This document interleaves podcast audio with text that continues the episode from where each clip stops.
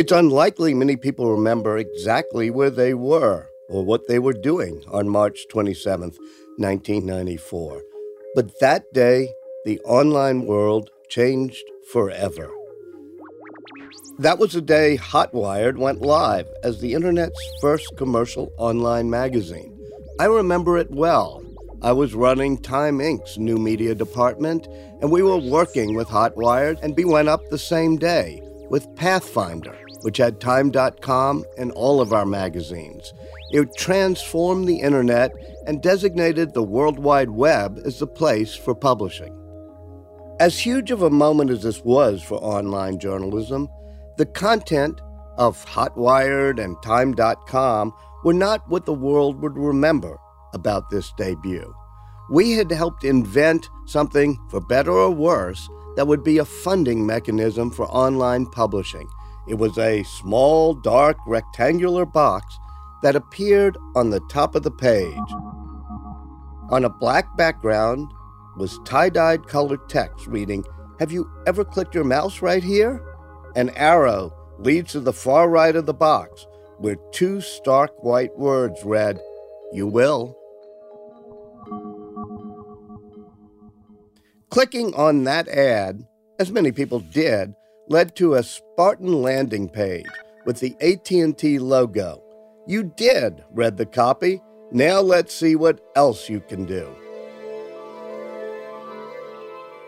Supported by a TV campaign, that first ever online banner ad was, by today's standards, a spectacular success. Due largely to its sheer novelty, the ad's click through rate was about 44%.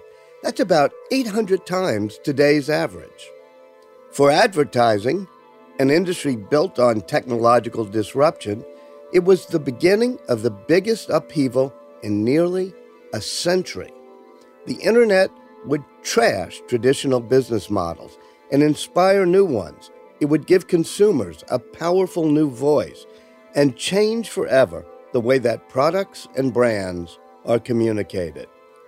This is the story of business and media pioneers, of spectacular triumphs and heroic fails, and the story of how digital disruption has caused the entire advertising industry to reinvent itself. I'm Walter Isaacson, and this is Trailblazers, an original podcast from Dell Technologies. Uh, ladies and gentlemen, uh, this commercial is going to use subliminal, subliminal advertising.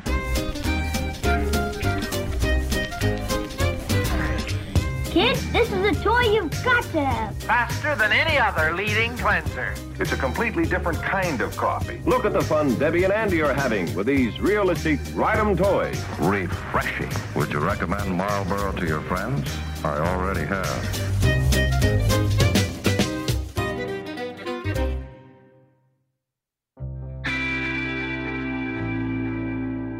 If you ever doubted the power of advertising, especially in the digital age, consider the cultural impact of the Old Spice campaign, featuring ex NFL star Isaiah Mustafa.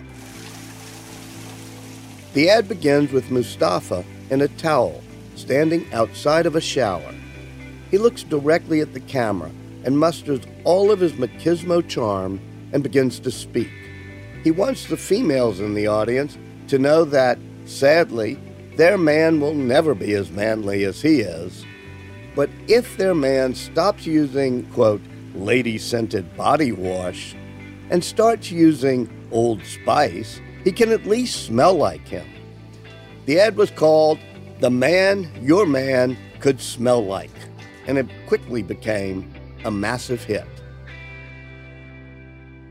Here's a fellow who looks and feels like the top of the morning. That's because he's starting his day the Old Spice way. Leading up to that launch, Old Spice was known as a 70 year old dad brand, and its body wash was struggling in a highly competitive category. Enter Wieden and Kennedy, a groundbreaking ad agency based in Portland, Oregon.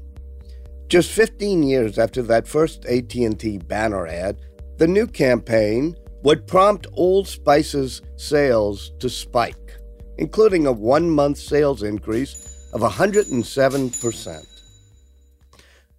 A key to the campaign's success was an integration of media, especially social media.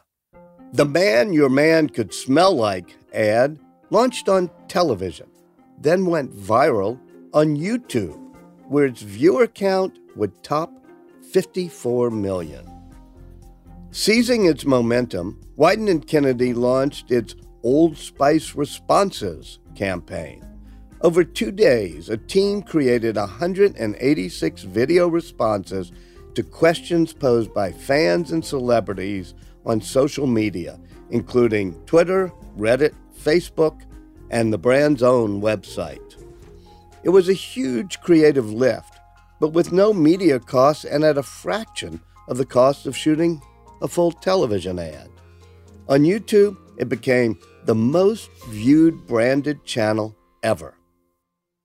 For today's advertising industry, with its worldwide spending of more than 500 billion annually, digital marketing success stories like this haven't come easily. Though advertising in some shape or form goes back thousands of years, the modern ad industry began in the 1840s. Among its pioneers was a Philadelphia newspaperman turned realtor and coal supplier, Volney Palmer.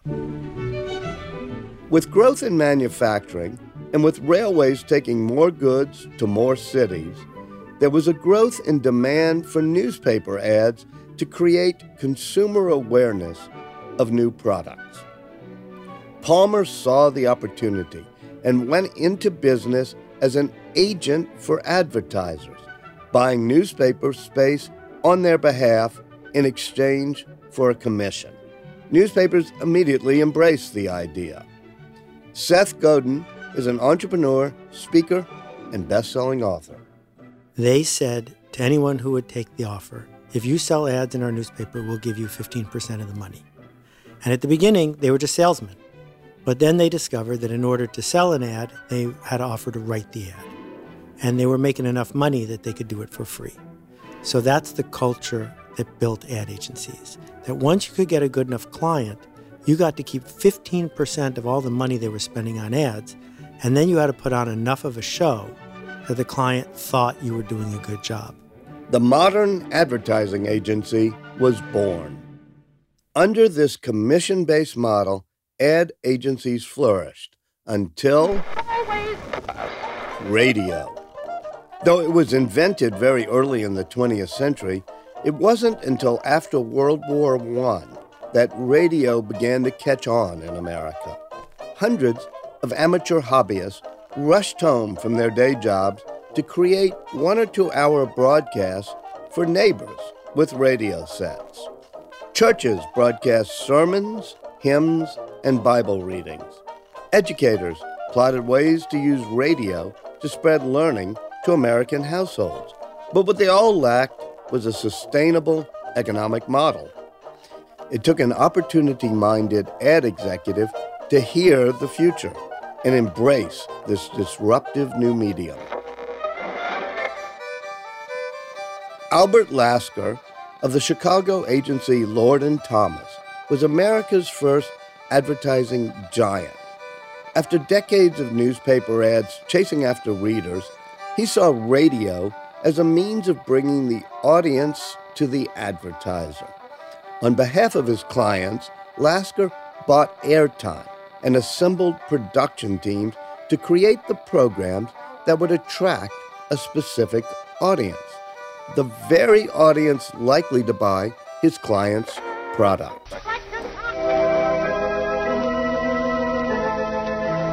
One of Albert Lasker's most enduring creations was the soap opera. Today we bring you another chapter of Against the Storm, presented by the makers of Ivory Soap. Which is why, however big the stars were, the sponsors got top billing.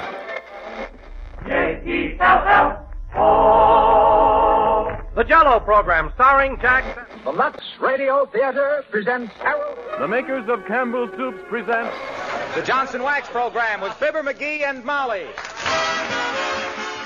Fueled by advertising dollars, commercial broadcast was an instant hit. Even in the dark, early days of the Great Depression, sales of radio sets skyrocketed. Instead of a commission based system, the ad industry created a new revenue model based on a great unwritten contract with audiences. We'll give you entertainment or news or information. In exchange, you give up your time and attention for our sponsors' messages. A crucial part of the formula was infusing the brand as much as possible into the program itself. Cynthia Meyers is an associate professor of communications and the author of A Word from Our Sponsor AdMen, Advertising, and the Golden Age of Radio. With magazines, you can just flip by an ad and you don't have to read that page. But in radio, you're listening to it in linear time. You didn't have that option of skipping the commercial. So advertisers in the 30s and 40s were very careful to try to make the advertising as much a part of the program as possible in order to prevent that kind of annoyance. In the 50s, that same ad driven model would help television overtake radio as the new it medium. The makers of Camel cigarettes bring the world's latest news events right into your own living room. Sit back, light up a Camel, and be an eyewitness to the happenings that made history in the last 24 hours. By adding a visual element to broadcast, television production was many times more expensive than radio. Bankrolling a TV show was simply too expensive for a single sponsor. So began a shift in broadcasting from branded content to sponsored content. Cynthia Meyers. The television networks realized that they needed to take control over programming decisions because they were actually realizing that they were in the business of organizing audiences. And when sponsors controlled the programs, the networks then could not organize the audiences. With programming now in control of the broadcasters, one problem remained. In television, as in radio, the effectiveness of an ad was almost impossible to measure. Television rating systems helped advertisers understand a lot about how many people saw their ads and about their demographic profiles, but it told them very little about how well their ads translated into sales. Seth Godin. The thing about TV ads is you can't measure them really. You don't know which ads work and which ads don't really. You know which ones are funny, you know which ones people remember, but you don't know which ones work. And so we have the neurotic ad guy. The neurotic ad guy who drinks three martinis at lunch is really nervous because he's just making stuff up. He's putting stuff on TV for millions of dollars with no clue about whether it's going to work or not. And so it became filled with people who were storytellers and who were showmen and who were nervous.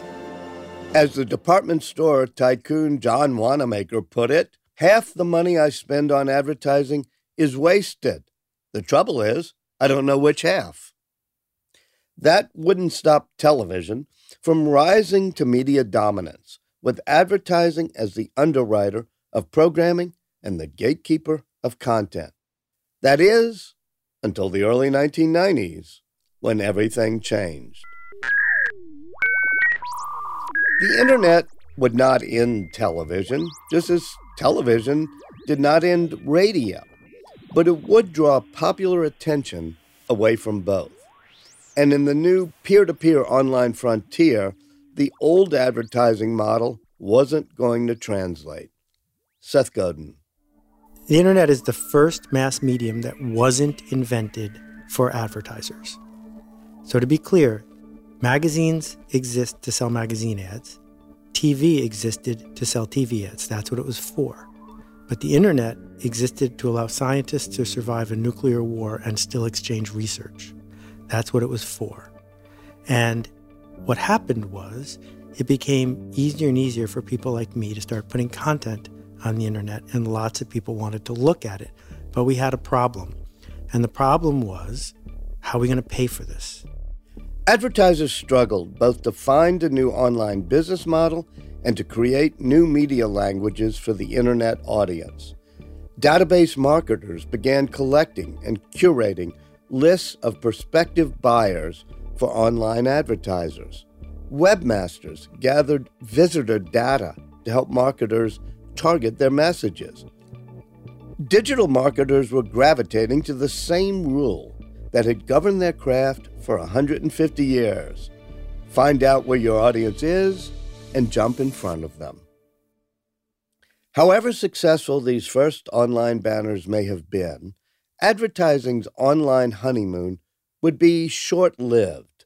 The World Wide Web was soon littered with gimmicks, poorly targeted ads, email spam, pre roll commercials, and pop up ads. Dave Droga is the founder and CEO of the New York based agency Droga 5.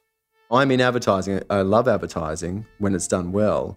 But yeah, I get frustrated, you know, particularly when, you know, online you want to go and watch a video or some pop up happens. I mean, that is infuriating.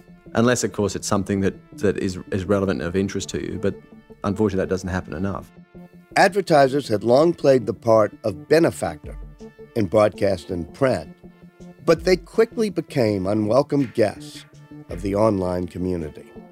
Enough so that before long, innovative developers were creating and releasing the first ad blocking software, a direct DNA descendant of the mute button on TV remotes. For the 150 year old ad industry, it was a jarring wake up call. We're one of the few industries where people have invented technology to avoid what we create. You know, so people are inventing technology to steal what Hollywood creates and what musicians create. People invent technology to avoid. Now, if that's not the biggest wake up call to our industry, to do better, be more relevant, to not bombard, to not patronize, to not make these assumptions, to not turn what we do into like a, a, a tax, you know, then I don't know what is. The push of traditional media gave way to the pull of the internet, where consumers can now choose to go where they want when they want. Not only that, communication no longer worked one way. Advertisers quickly learned that the consumer could now talk back. In the spring of 2017, Pepsi launched its two and a half minute Kendall Jenner video. It drew instant pans across social media seeming to make light of social cause protests. Pepsi pulled the ad off its YouTube channel, issuing an apology to viewers and to Miss Jenner. Proof that even giants stumble. It wasn't the first time, and it won't be the last, that the online community would flex its muscle over a major brand. A 2003 campaign for KFC met the same fate for positioning its fried chicken as part of a healthy diet. In 2011, the famous Got Milk campaign incurred online wrath with a campaign headline Got PMS? Get Milk. The intent was to leverage medical evidence that milk mitigated some symptoms of premenstrual syndrome. The online community was not amused. The campaign was promptly pulled. And in 2006, Chevy gave online viewers the tools to make their own ad for the Tahoe. What they got was a flood of scathing anti SUV parody ads, which poured onto YouTube. The lesson? In the digital age, the audience has a voice, and advertisers ignored it at their peril. At the same time, a whole new type of digital disruption was rewriting a century and a half of advertising convention.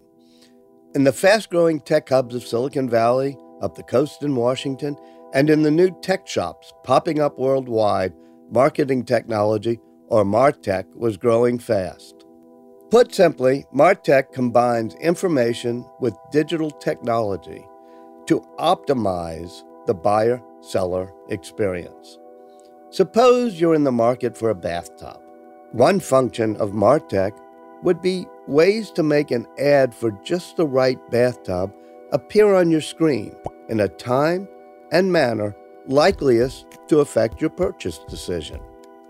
If digital technology is the vehicle Martech uses, information is the fuel. That means gathering personal data based on your online footprint. Your age, where you live, where you shop, what you like and don't. Thousands of details which together paint your consumer portrait. One means of gathering these details is by following you, using such means as tracking cookies. But those can be removed or blocked. Another is to create an entire digital ecosystem that you'll enter voluntarily, a virtual place so irresistible, even indispensable, that you'll willingly surrender personal details. Using this approach, a small group of corporate titans has emerged. Scott Galloway is an author, entrepreneur, speaker, and marketing professor at the NYU Stern School of Business. He calls these companies the Four Horsemen, each representing a major facet of the human condition. A- Amazon, Apple, Facebook, and Google. Amazon is consumption, uh, Apple is sex, Facebook is love, and Google is God. And I think all of us are, at the end of the day, uh, a, a, composition or an amalgam of, of these four things. And I think these firms represent not only great companies, but who we are as people. And they've tapped into these very basic instincts and as a result, they've, they've scaled faster than any companies in history. In 2017, worldwide ad spending is expected to reach $547 billion. Digital ad spending, which didn't exist before 1994, is now expected to account for a third of that total.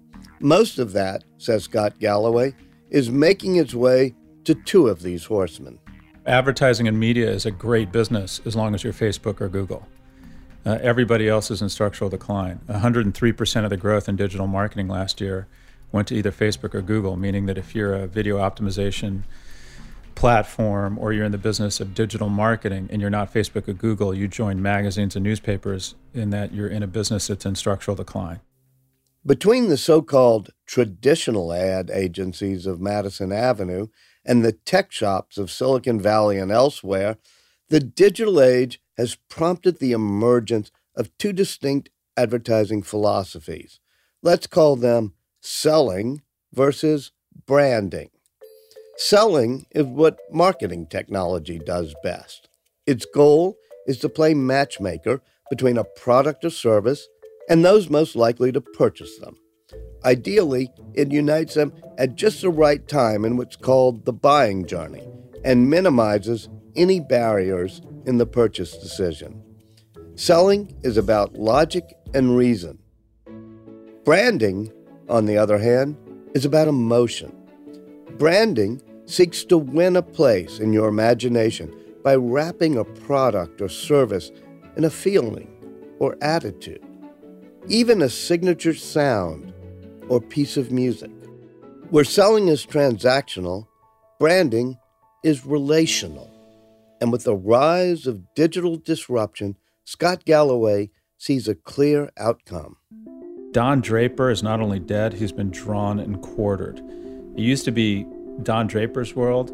Now it's been inherited by a guy with a degree from MIT and a pocket pen protector. Dave Droga sees it a little differently yes, the algorithm side of advertising is crucial and important, but it's not going to replace the more lateral, inspired, surprising side of advertising because we're an emotional species and not every decision we make is, is rational. And so much of you know what advertising is is about creating an emotional connection between A and B. And you know, that's I'm very content to play in that part and finding connection and finding truths and finding insight and telling stories. And as long as it's based in those human insights and truths, then we can be extraordinarily creative with that. Before digital, the strength of an ad campaign was measured by the amount of money backing it. In the era of digital branding, a new currency is emerging a big, resonant, emotion based idea spread virally. In 2004, Unilever's market research showed that only 4% of women considered themselves beautiful. That's when it created its Dove Real Beauty campaign, challenging long standing assumptions about women and beauty, and fixing its brand to the idea of confidence and self esteem. Its video campaign went viral. The idea and the brand won worldwide attention. Sometimes online branding is an event. In 2012, an Austrian skydiver named Felix Baumgartner set a world record, since bested, for the highest skydive. He fell more than 24 miles and became the first human to break the sound barrier without the benefit of engine power. It was a branded event backed by Red Bull Media, who've tied their brand to a series of adrenaline heavy events. The live webcast generated 52 million views. That's in addition to television coverage, highlight packages, viral videos on YouTube, and a Netflix documentary. According to Ad Age, in the six months immediately following the jump, Red Bull sales rose 7% to $1.6 billion.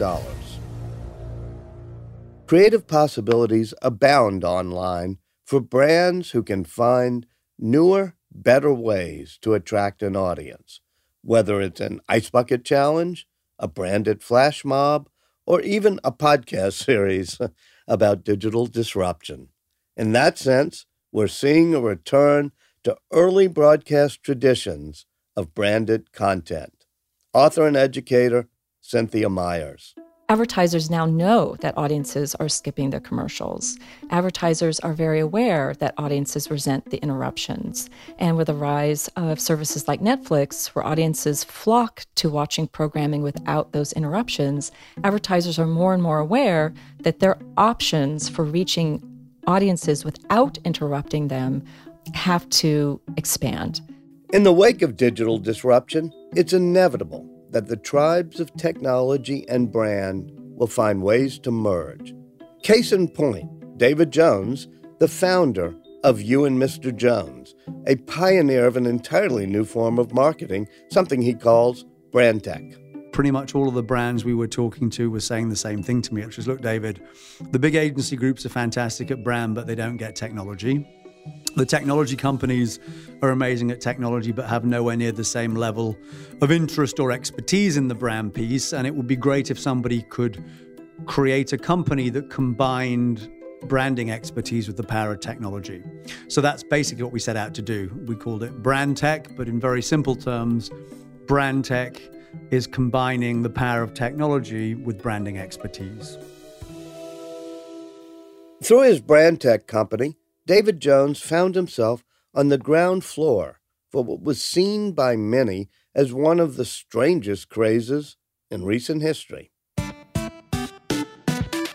We were one of the first investors in, in, Niantic who created Pokemon Go. And in fact, our reason to invest in Niantic wasn't driven by Pokemon Go. It was driven by a belief in how big augmented reality could be.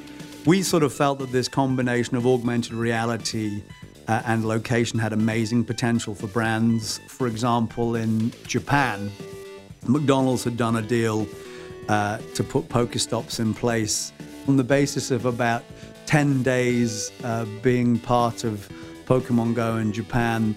Sales for McDonald's that quarter went up about 30%.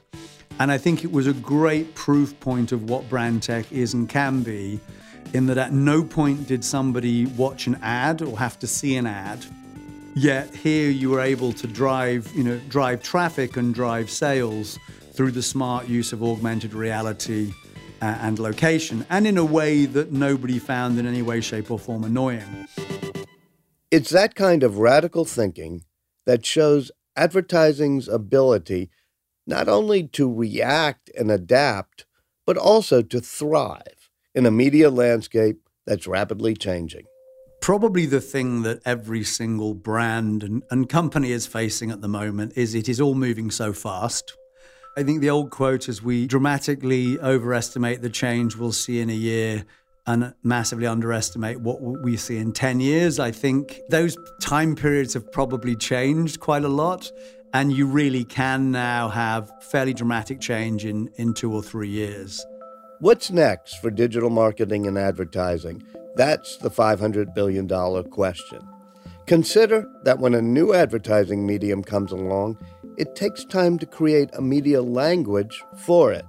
The first radio ads were little more than print ads, read out loud. The first TV ads were simply radio spots over clumsy pictures. The first online banner ads were little more than clickable billboards. In time, radio ads learned to leverage sound. TV ads became cinematic. And today, digital marketing is just learning to spread its wings. New marketing technologies hone the what you want, when you want shopping experience of an Amazon.com, and wildly imaginative branding campaigns are using social media to punch above their weight. As these two tribes of selling and branding find more ways to collaborate, a whole new digital advertising language is sure to emerge. Meanwhile, let's not plan Don Draper's funeral just yet.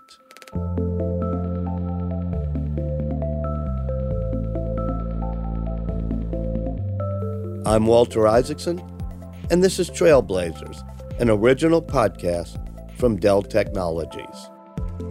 If you enjoyed the show and want even more insights from our guests or some of my recollections about being there when advertising first went online, visit delltechnologies.com slash trailblazers7. That's trailblazers, then the number 7. Next episode, we'll be looking at the world of music and how the compact disc, the music industry's technological holy grail, was actually the thing that led to its downfall. You can subscribe to Trailblazers in Apple Podcasts or wherever you get your podcasts. And if you like it, please leave us a rating and review. It helps new listeners discover our show. Thanks for listening.